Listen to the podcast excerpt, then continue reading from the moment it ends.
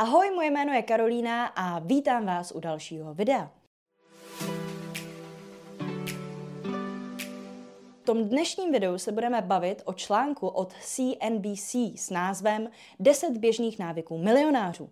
Tyhle návyky pro vás naschromáždil, nebo nejenom pro vás, naschromáždil finanční expert Faron Daux od svých nejúspěšnějších klientů. Mě v rámci tohohle videa pro vás napadlo jednoduše těchhle z těch 10 typů nebo 10 běžných návyků naschromáždit a dodat k ním nějaký můj komentář, jestli si myslím, že to je pravda, že to není pravda, souhlasím, nesouhlasím a co bych když tak z toho poradila vám. Takže půjdeme rovnou na to a skočíme do prvního návyku, ale ještě předtím vás poprosím, jako ostatně vždycky, o like tohohle videa. Uspokojíme totiž tak tajemné bohy YouTube algoritmu a moje videa tak uvidí více lidí, takže předem díky moc. Tak, jdeme na to. První Tip nebo první návyk je vyhýbání se dluhům, například z kreditek. Neříkám, že když máte nějaký podnikání, že se nemusíte zadlužit nebo nesmíte zadlužit v žádném případě. Samozřejmě je potřeba občas si vzít nějakou hypotéku, občas je potřeba nějakým způsobem dát biznisu nějakou finanční injekci, pokud se tady bavíme o nějaké jako už velké korporaci a tak dále. Nicméně, pokud se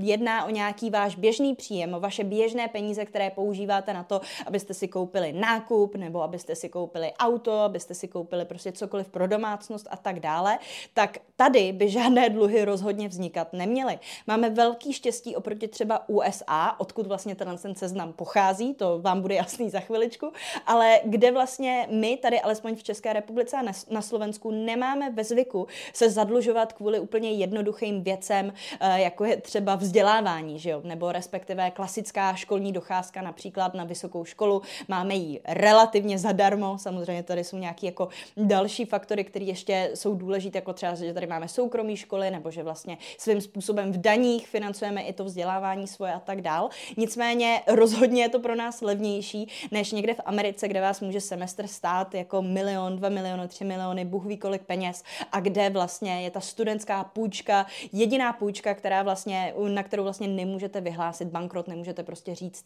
že ji nesplatíte z nějakého důvodu, i kdybyste se bývali dostali do nějaký velký velký, těžký finanční situace. Takže tak, zároveň tam jako je absolutní absence nějakého vzdělávání, používají se tam kreditní karty na běžícím páse, takže lidi ten svůj dluh neustále a neustále zvětšují a tak dále. Takže využijte toho, že tady vlastně v našich končinách tohle co není úplně běžné, že vlastně to, že se někdo zadluží, je spíš výjimka nějaký každý desátý člověk, pokud jste vlastně z nějaké rodiny, kde jsou lidi poměrně intelektuální nebo inteligentní, teda bych měla říct spíš, tak kde nej, nemusí být vyloženě intelektuálové, ale kde jsou lidi průměrně inteligentní aspoň a tak vědí, že je lepší karta debetní, ne kreditní. Kreditní karty mají samozřejmě svoje výhody, nějaký salonky, nějaký prostě jako body zpátky, nějaký cashback a tak dál.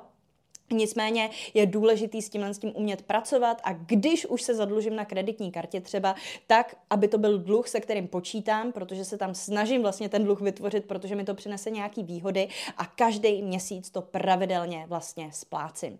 Takže tohle je nějaký způsob, kdy ta kreditní karta dává smysl, ale ve většině případů pro většině lidí žádný typ dluhu nedoporučuji, takže s tímhle s tím rozhodně souhlasím. Další typ je v podstatě o zadlužování taky a to je, že běžným návykem návykem milionáře je kupování aut, to znamená koupím si buď nový auto nebo ideálně ojetý, že jo, protože auta e, ztrácejí na hodnotě v podstatě v momentě, kdy s ním vyjedete jako z garáže, kde to koupíte. Takže kupování aut místo leasingu. A tady vzhledem k tomu, co jsme si řekli k té jedničce, tak asi ani není důvod to rozebírat nějak víc. Souhlasím s tím nebo nesouhlasím? Rozhodně s tím souhlasím. Vlastně nechápu ani to, že by si někdo, pokud samozřejmě jste fanoušek aut jako, nebo faninka, tak je to v pořádku, protože je to něco, co vám přináší radost, pokud si to můžete dovolit, pohoda, ale obecně nechápu ani lidi, kteří si kupují nový auto místo auta ojetýho, protože skutečně ten return on investment, to jako jak se vám ta investice vrátí nebo spíš naopak nevrátí,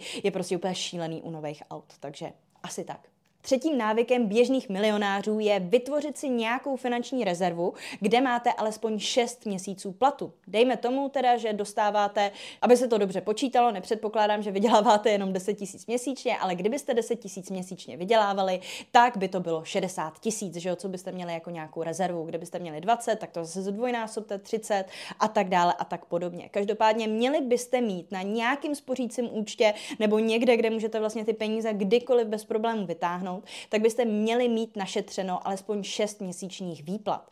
Proč? Protože kdykoliv se může stát, že dostanete výpověď, že se něco s vaším podnikáním stane, já nevím, že třeba vypukne globální pandemie nebo všechny tyhle ty podobné věci, které jsme tady vlastně v posledních dvou nebo třech letech zažili, jenom jasně potvrzují právě tenhle ten návyk, který je extrémně užitečný. Takže mít našetřeno alespoň tolik peněz a až v momentě, kdy vlastně máte těch 6 měsíců platu našetřených, tak pak je vlastně ten čas na bod číslo čtyři a to je investování a investování ideálně 20% vašeho příjmu měsíčně.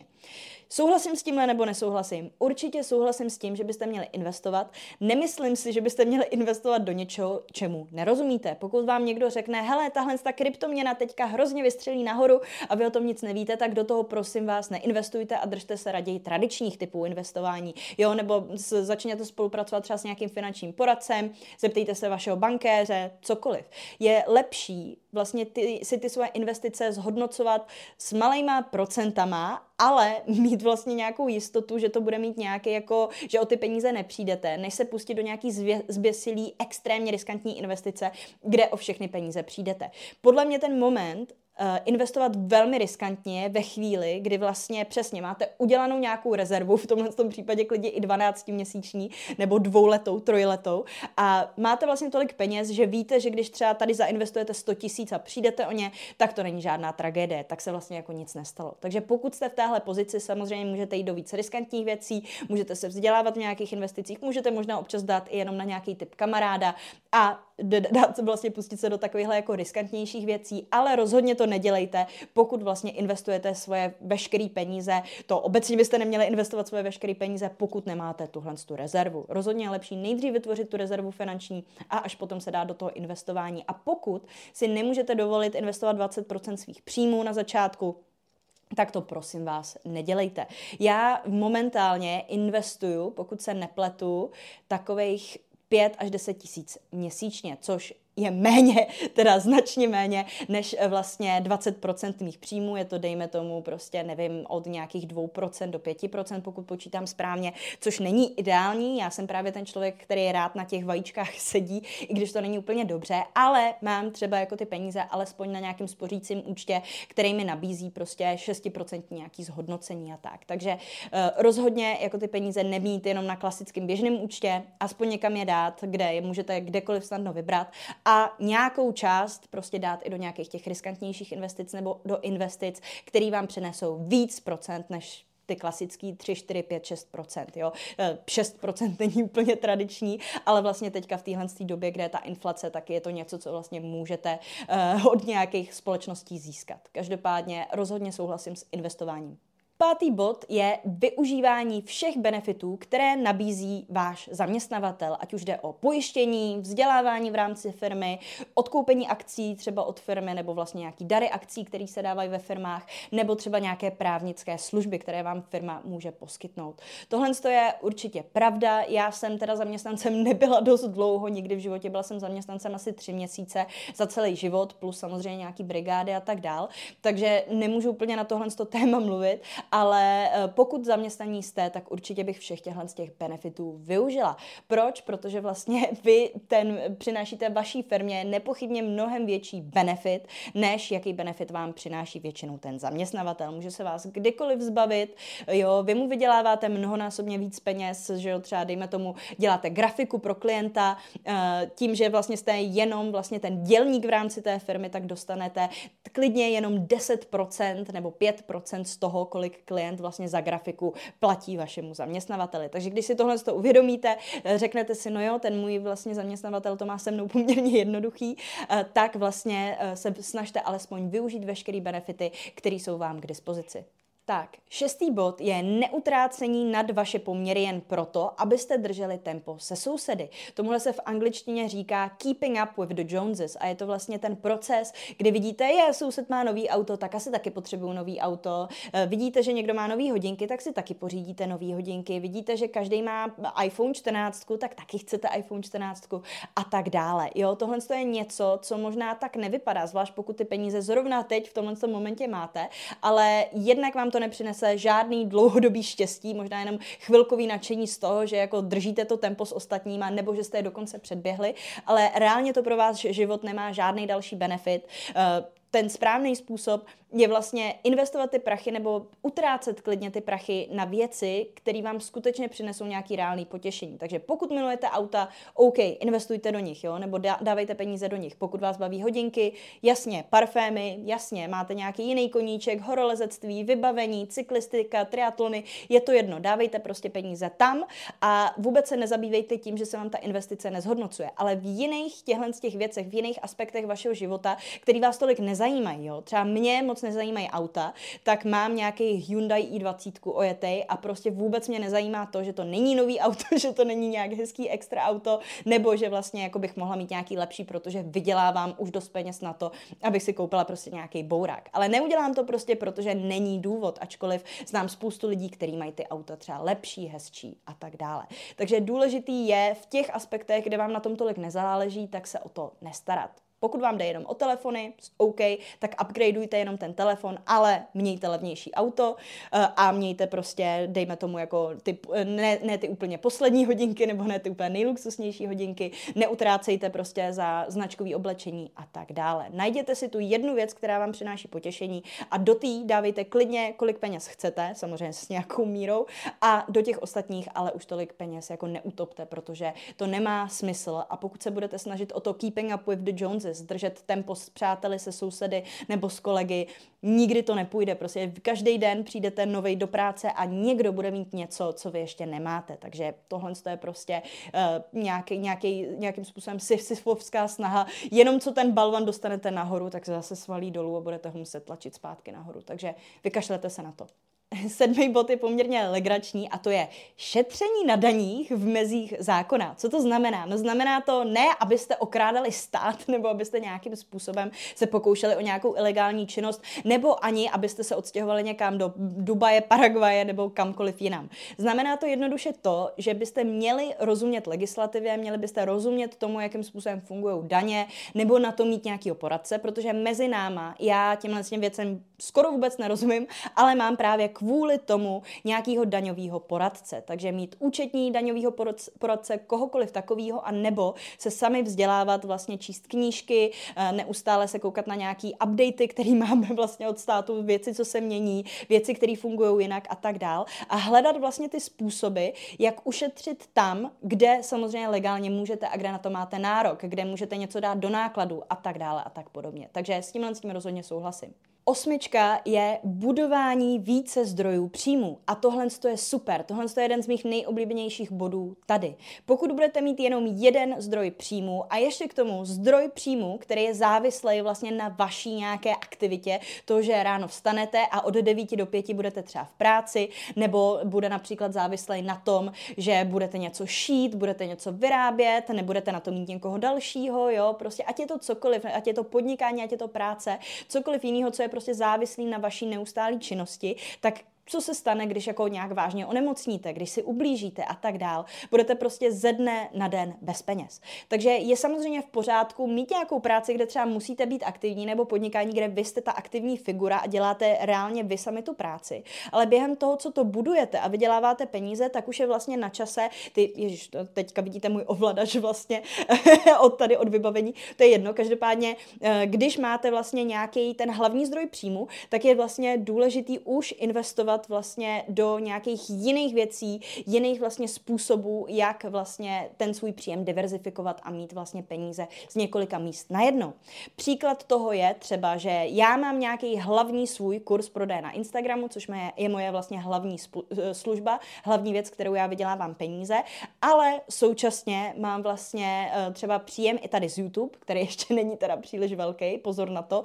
Do toho mám nějaký investice a do toho vlastně můžu třeba poskytovat poskytovat nějaké ještě další služby a tak dál, nebo vlastně, a na tom pracuji teďka, už mít i nějaký tým, který nějaký věci třeba udělá za mě, to znamená, já je nedělám, je to zase příjem odinut, a nebo třeba vlastně mít i nějaký subscription service, to znamená, lidi dají odběr a vy jim dáváte něco na oplátku, jo, a oni vám dávají třeba nějakou měsíční částku, takhle funguje třeba platforma Patreon, nebo kam, kam můžete dávat třeba extra obsah z YouTube, nebo třeba Hero Hero, který se plánuju založit. Takže tohle je taky v plánu. A to je právě ono, že teďka už se mi podařilo ten svůj hlavní biznis vybudovat natolik, že nemusím se věnovat nutně jenom jemu prostě 24-7 a můžu teda hledat nějaký jiný způsoby, jak, ten, jak vlastně zajistit nějaký jiný zdroje příjmu. A tím pádem, kdyby se cokoliv stalo, tak vím, že ze dne na den nepřijdu o všechno. A to je hrozně důležitý, zvlášť, jak jsem říkala, po tom, co jsme tady prožili za poslední dva roky, eh, od toho roku 2020, tak úplně jako fakt skutečně nepočítat s tím, že to, co dělám teďka, bude fungovat navždy a vždycky mi to bude přinášet peníze. Takže tak, s tímhle tím rozhodně sou, souhlasím.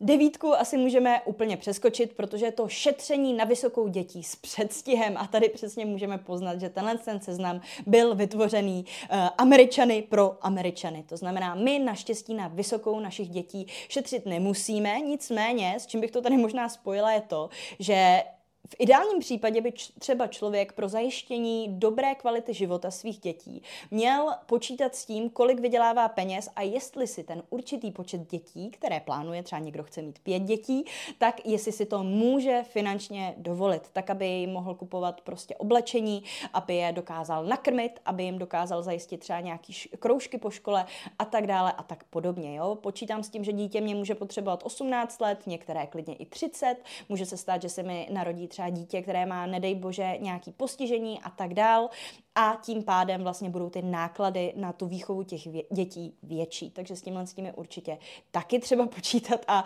jak vidím vlastně, tak ne všichni s tím takhle počítají. Samozřejmě můžou se stát různé věci, ale pokud si ty děti plánuju a nad tímhle s tím nepřemýšlím, ale tak je to samozřejmě špatně. Desítka je čerpání z rad ostatních, neboli to, že si úspěšní lidé umějí předtím, než se stanou úspěšnými a možná i potom, říci o pomoc. S tímhle s tím souhlasím maximálně, protože pokud se nebudete snažit replikovat vlastně úspěch ostatních tím, že budete sledovat, jaké kroky učinili a snažit, se to vlastně nějakým způsobem ne okopírovat, ale inspirovat se tím, nebo se nebudete radit vlastně s experty, nebudete zkoumat vlastně to, jakým způsobem vlastně uspěli jiní lidé, nebudete se vzdělávat, nebudete číst, nebudete se účastnit kurzu a tak dál, tak vlastně to znamená, že si říkáte, ne, já to zvládnu všechno sám nebo sama, já na to mám, já prostě nepotřebuju žádný tyhle ty další věci a nějakým způsobem pokus omyl se možná k tomu úspěchu jednou dostanete, možná taky ne a je to něco, co bych asi úplně neriskovala a hlavně to, že dáte na nějakou radu expertů nebo budete se nějakým způsobem vzdělávat, tak tu vaši cestu mnohonásobně zkrátí. Takže tak, takže tomuhle tomu věřím určitě, fungovalo to vlastně i v mojí praxi.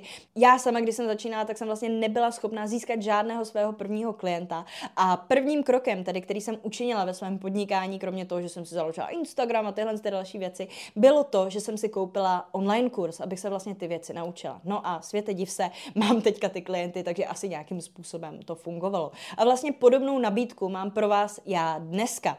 A to je to, že já vlastně poskytuju zase jiný kurz, který se jmenuje kurz prodeje na Instagramu, který je zaměřený přímo na Instagram. Takže pokud je vaším problémem získávání klientů nebo zákazníků na sociálních sítích, mám pro vás takovéhle řešení, takovouhle zkratku, abyste se do toho cíle dostali rychleji. Najdete ho na www.kursprodejnainsta.cz. Takže pokud se do kurzu rozhodnete vstoupit, budu se na vás těšit. Pokud ne, taky se nic neděje a přeju vám hodně štěstí. Ještě předtím, než ale odejdete, vás poprosím, jako ostatně vždycky, jednak opět o like tohohle z toho videa, třeba taky o komentář o tom, o čem by mělo být video příští a hlavně vás poprosím o odběr, aby vám neuniklo žádné další video. Tak zatím ahoj!